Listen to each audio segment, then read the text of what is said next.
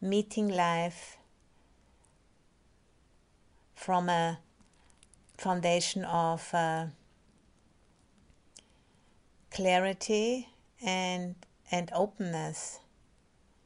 Really you know taking an interest and being okay that life isn't all about having what you want and not getting what you don't want but life is just life and we are part of it and i think you know when i for the first time really um, got that message that was when i met my first teacher ajahn buddhadasa who is a who was a thai monk in the forest tradition living in the south of Thailand. And I met him for the first time 1988. And that was the message, you know, I got by just seeing him sitting there. I hadn't really heard any seeing what he was saying yet. And anyway, he spoke in Thai most of the time, so I wouldn't have understood it anyway at that point. But his being, you know, his presence communicated that resiliency to whatever is happening, he can meet it. He can stay open.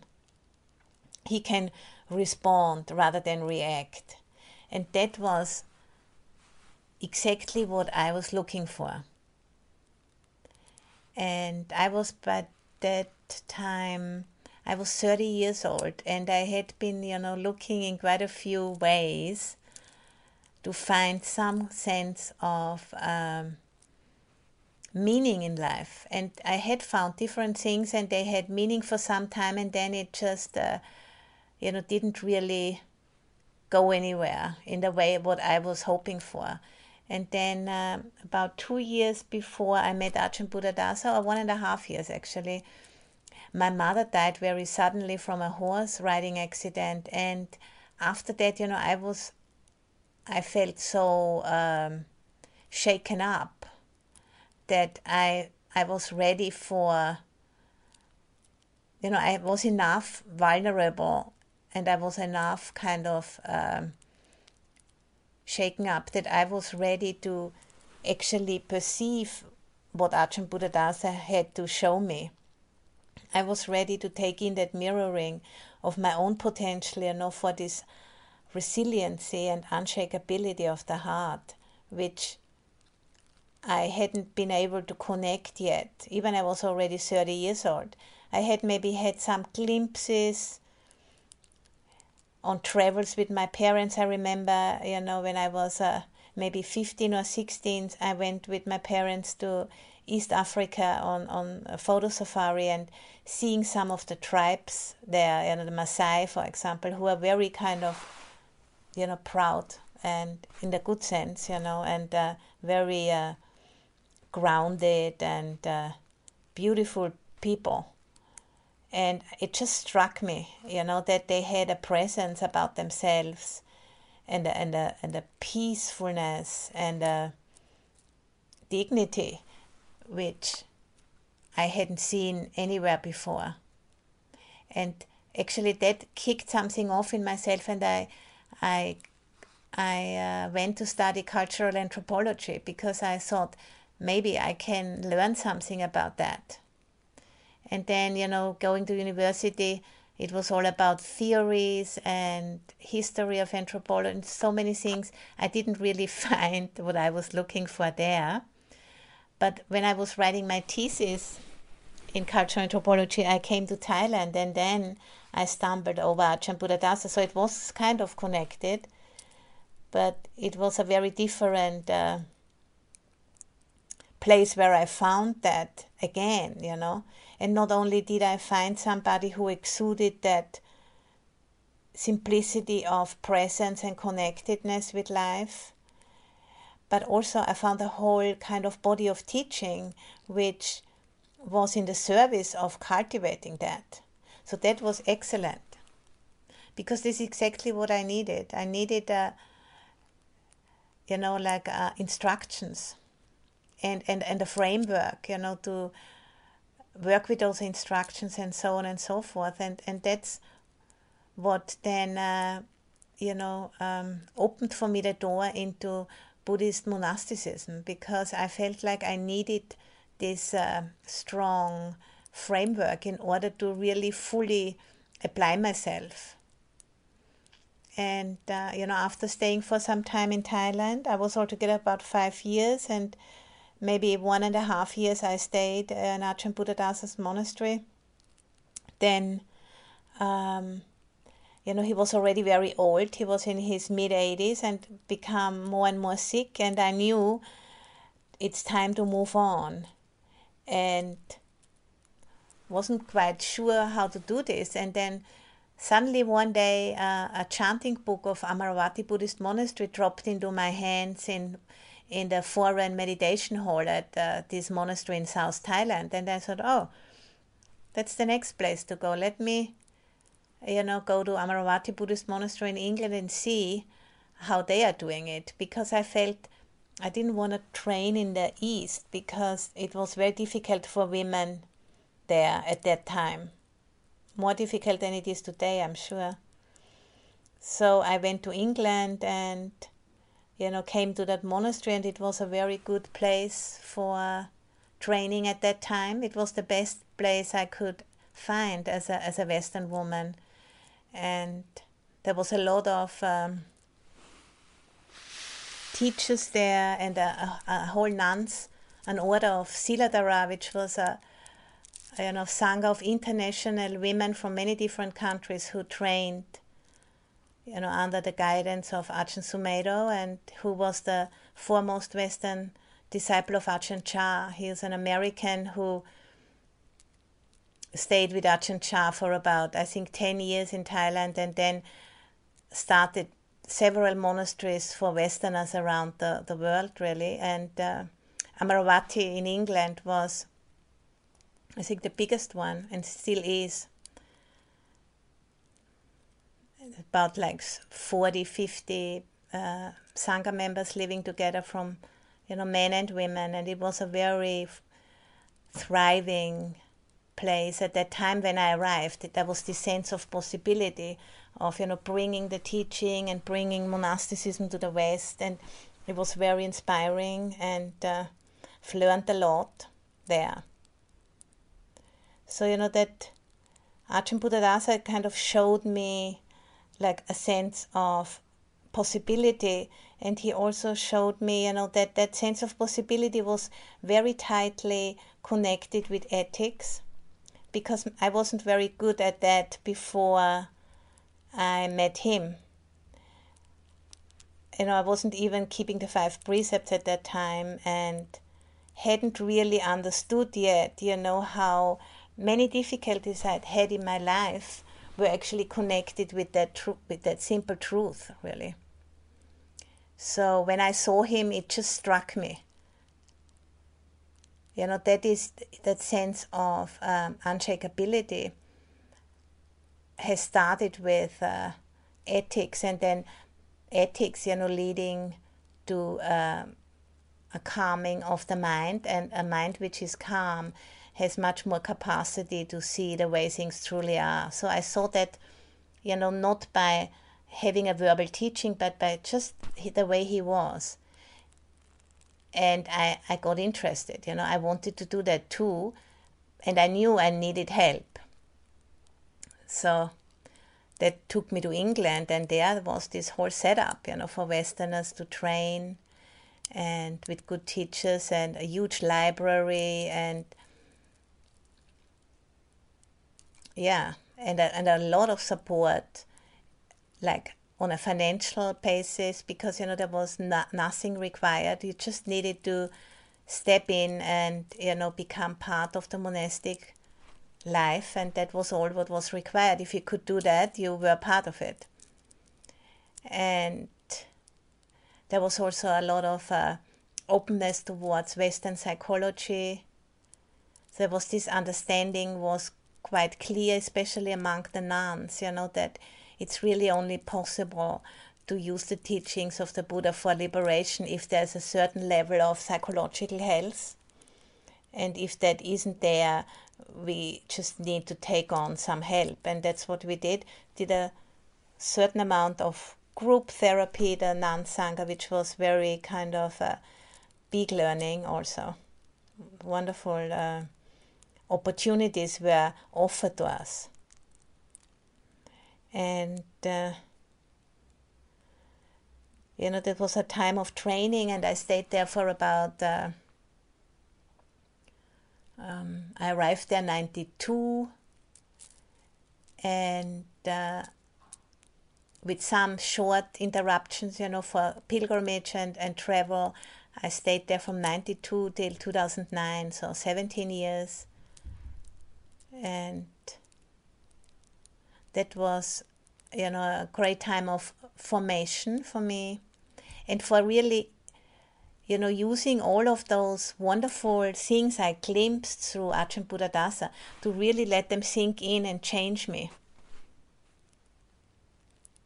And then um, about uh, in 2004, I went for a pilgrimage to India and Nepal, and for about a year. And uh, I was also in Mumbai and many places, you know, and uh, oh yeah, I forgot something actually. 2002 just like two years before I went on pilgrimage, I, I met my Vajrayana teacher, who, who is a Rinpoche who had a monastery in Nepal. And you might not know his name. His name is Shechen Rabjam Rinpoche, and he is the grandson of the famous Dilgo Khyentse Rinpoche, whom some of you might have know his name. And he was, uh, I, I went to a Kala Chakra teaching of His Holiness the Dalai Lama, which was given in Austria in 2002, which is where I come from. So I felt like I want to go there. And at the same time, I thought, oh, maybe I get some kind of idea, you know, with which of the four Tibetan schools I have a connection with, because I always felt very drawn to the Tibetan tradition as well. Since the very beginning of my practice, I had that kind of knowing that there was a part of myself which had a connection with that. So I arrived at the Kala Chakra teaching, and then within the first day, I actually met my teacher there, Shechen Rabjam Rinpoche, who was, you know, when the, uh, the Dalai Lama teaches, he, he always has like Rinpoches from all schools with him on the stage, and he was the representative of the Nyingma tradition. And there was a very clear, you know, recognition going on. And uh, so two years later, I visited his monastery in Nepal when I was on pilgrimage. And then I continued to come back there several times and I did the finish the Ngondro in the Nyingma tradition, which is the preliminary practices, which is quite a good amount of stuff to do.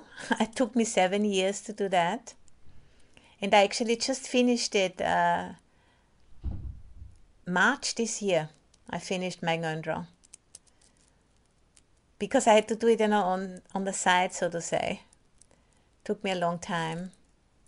But it felt a, a very worthwhile thing to do, and it felt a real great way of uh,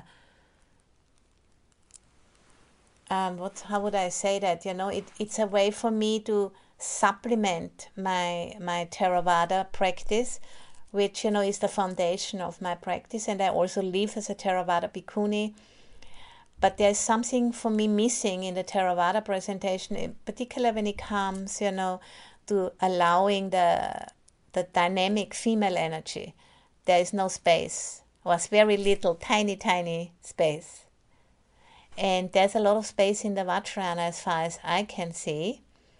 So that was very um, fruitful, uh, bringing together those two strands because I feel I needed the energy and the simplicity of the Theravada, but I also wanted that dynamism and the juiciness and the, the hugeness and the splendor of the Vajrayana.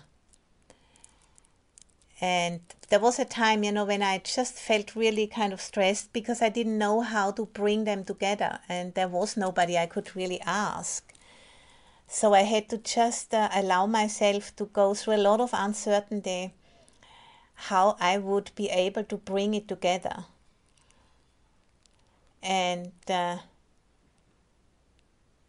and actually, you know, I haven't. The only thing what I did is that I wouldn't shut down. I wouldn't just think it's not possible. I would just keep open to it. And again and again, I felt like sometimes, you know, a bit afraid that my my uh, reputation, let's say, you know, as a Theravada teacher would suffer from it because there is people, Theravadan people who think that Vajrayana isn't really Buddhism, it's shamanism and all kinds of weird things, you know, going on between the traditions since centuries, really.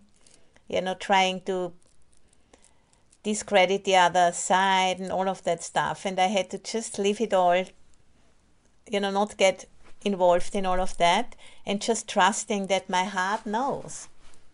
Because, you know, it, it already knew with Buddhadasa, it always knew, you know, the right direction, but it it didn't know the details, of course.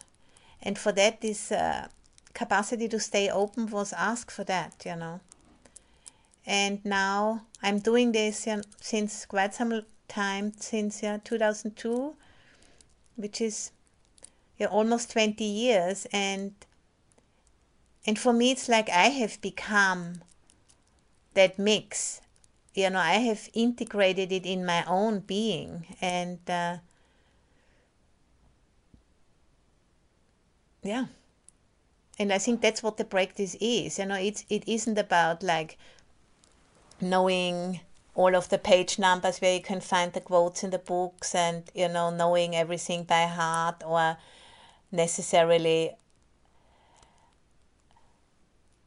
you know having a name exactly or or like some kind of clear concept. But the in the end of the day what's most important is you know that inside of ourselves we are becoming the teaching and we're living from that place so you know when i came back from that pilgrimage to india i left i think 2004 and came back sometimes 2005 back to amaravati and I felt like I don't fit anymore into that. The box is too small, you know.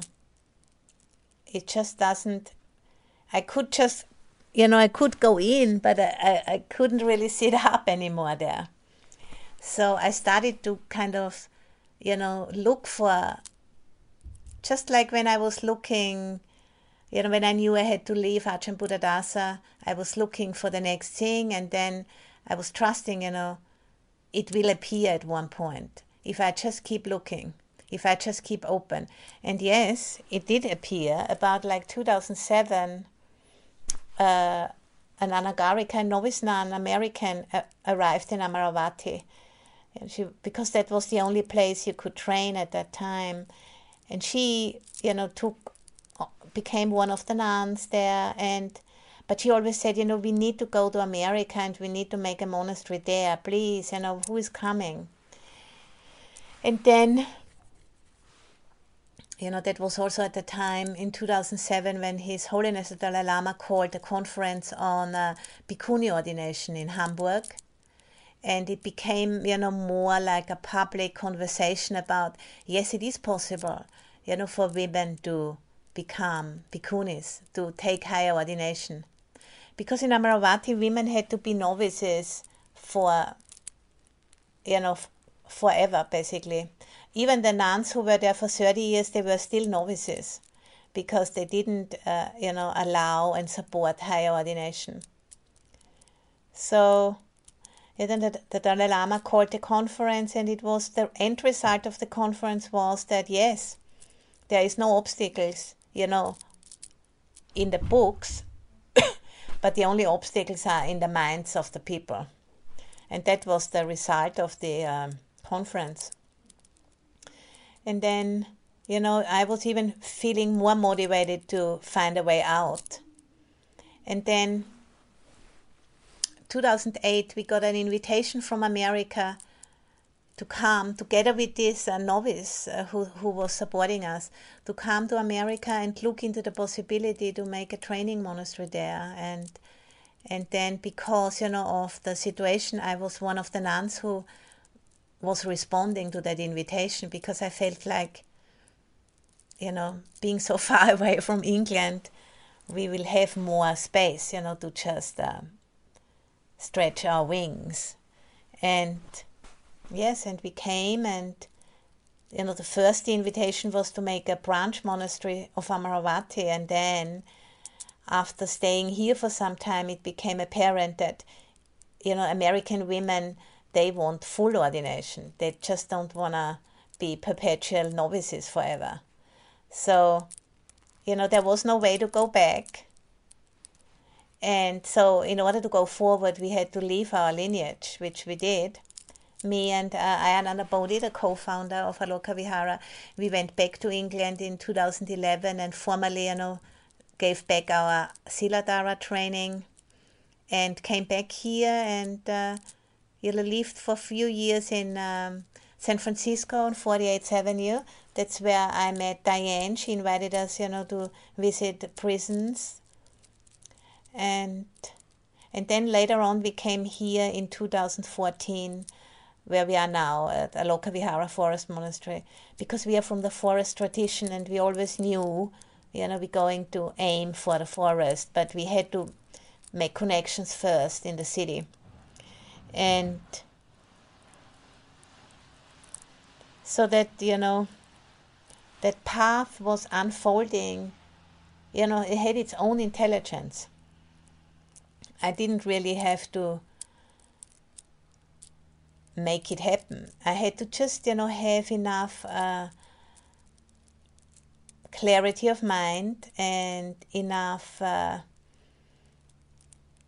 willingness and, and strength, you know, to, to stay open with the process in order to see, you know, where there was an opening and then to just step into it. And and I feel you know, I wanted to speak about that because the situation we are in right now, you know, with COVID, with lots of unresolved material, you know, for the American people, you know, kind of erupting into consciousness and onto the streets, really, and with, uh, you know, great uncertainty about the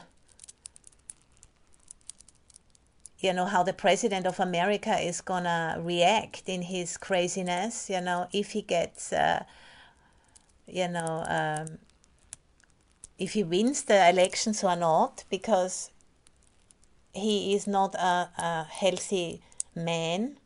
So you know we are like in a very intense situation and you know the reputation and the image america has been projecting into the world just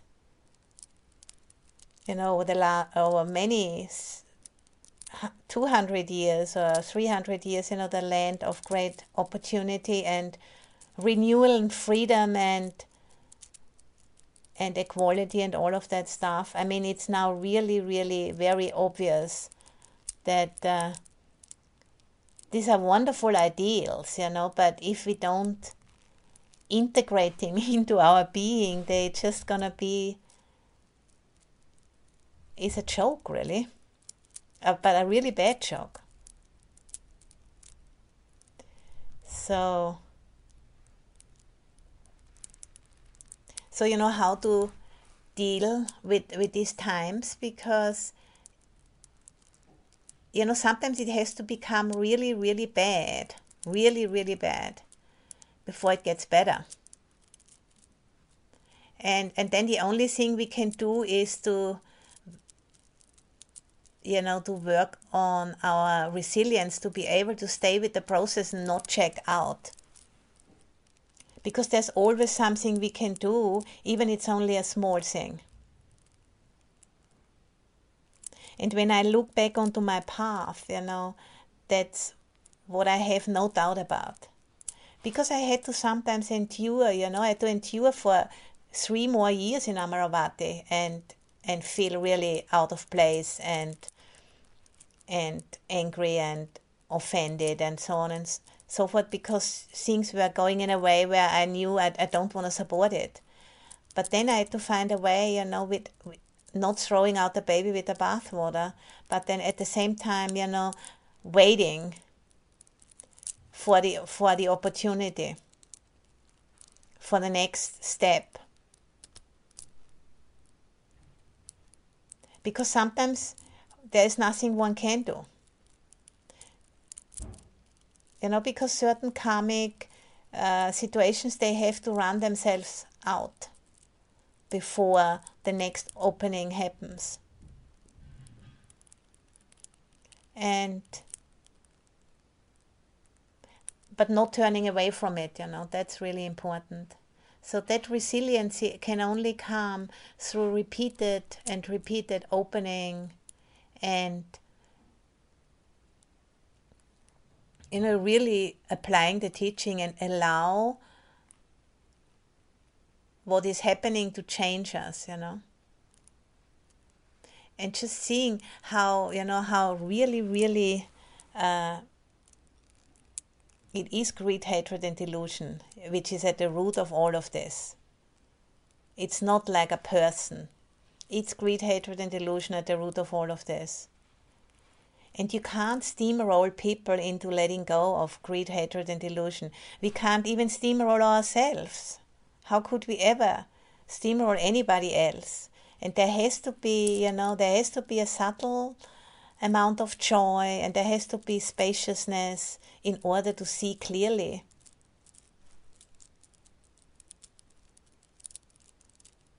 And sometimes, you know, it's just really intense.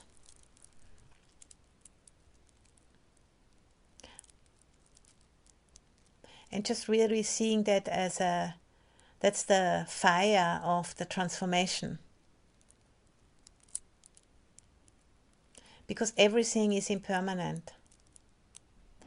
And that I really not not saying that you know classic monastic in the sitting inside the monastery and just you know not acting. I do when I can. I I, I really want to step out and support sanity in any way I can. And at the same time it's really important to um, you know know the difference when to just step back and when to step forward. And i think that's really its wisdom and and compassion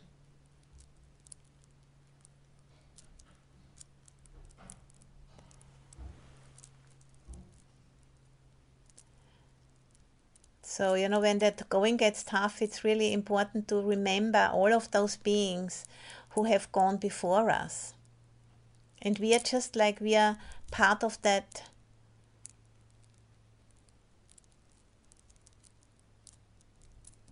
flow of that river of life and we have to come to terms with our vulnerability and it's not a curse you know.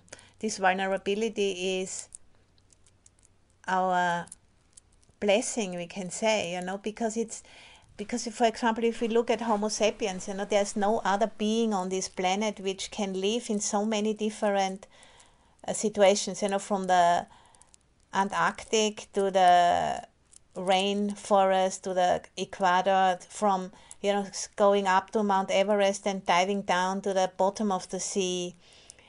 We have incredible adaptability and that's our real asset you know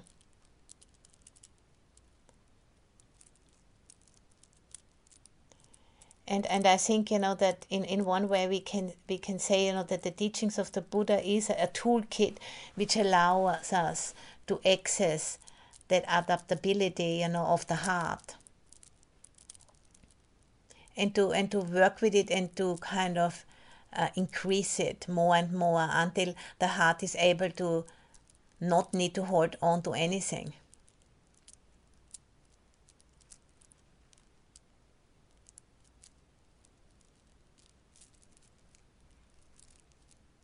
And then, you know, from that space, we can do our best to help others and ourselves. And then, more we cannot do.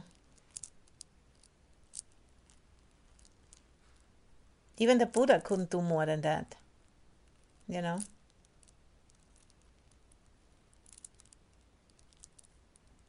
And for me, you know, thinking in that way is is gives me a sense of um, relief. I think.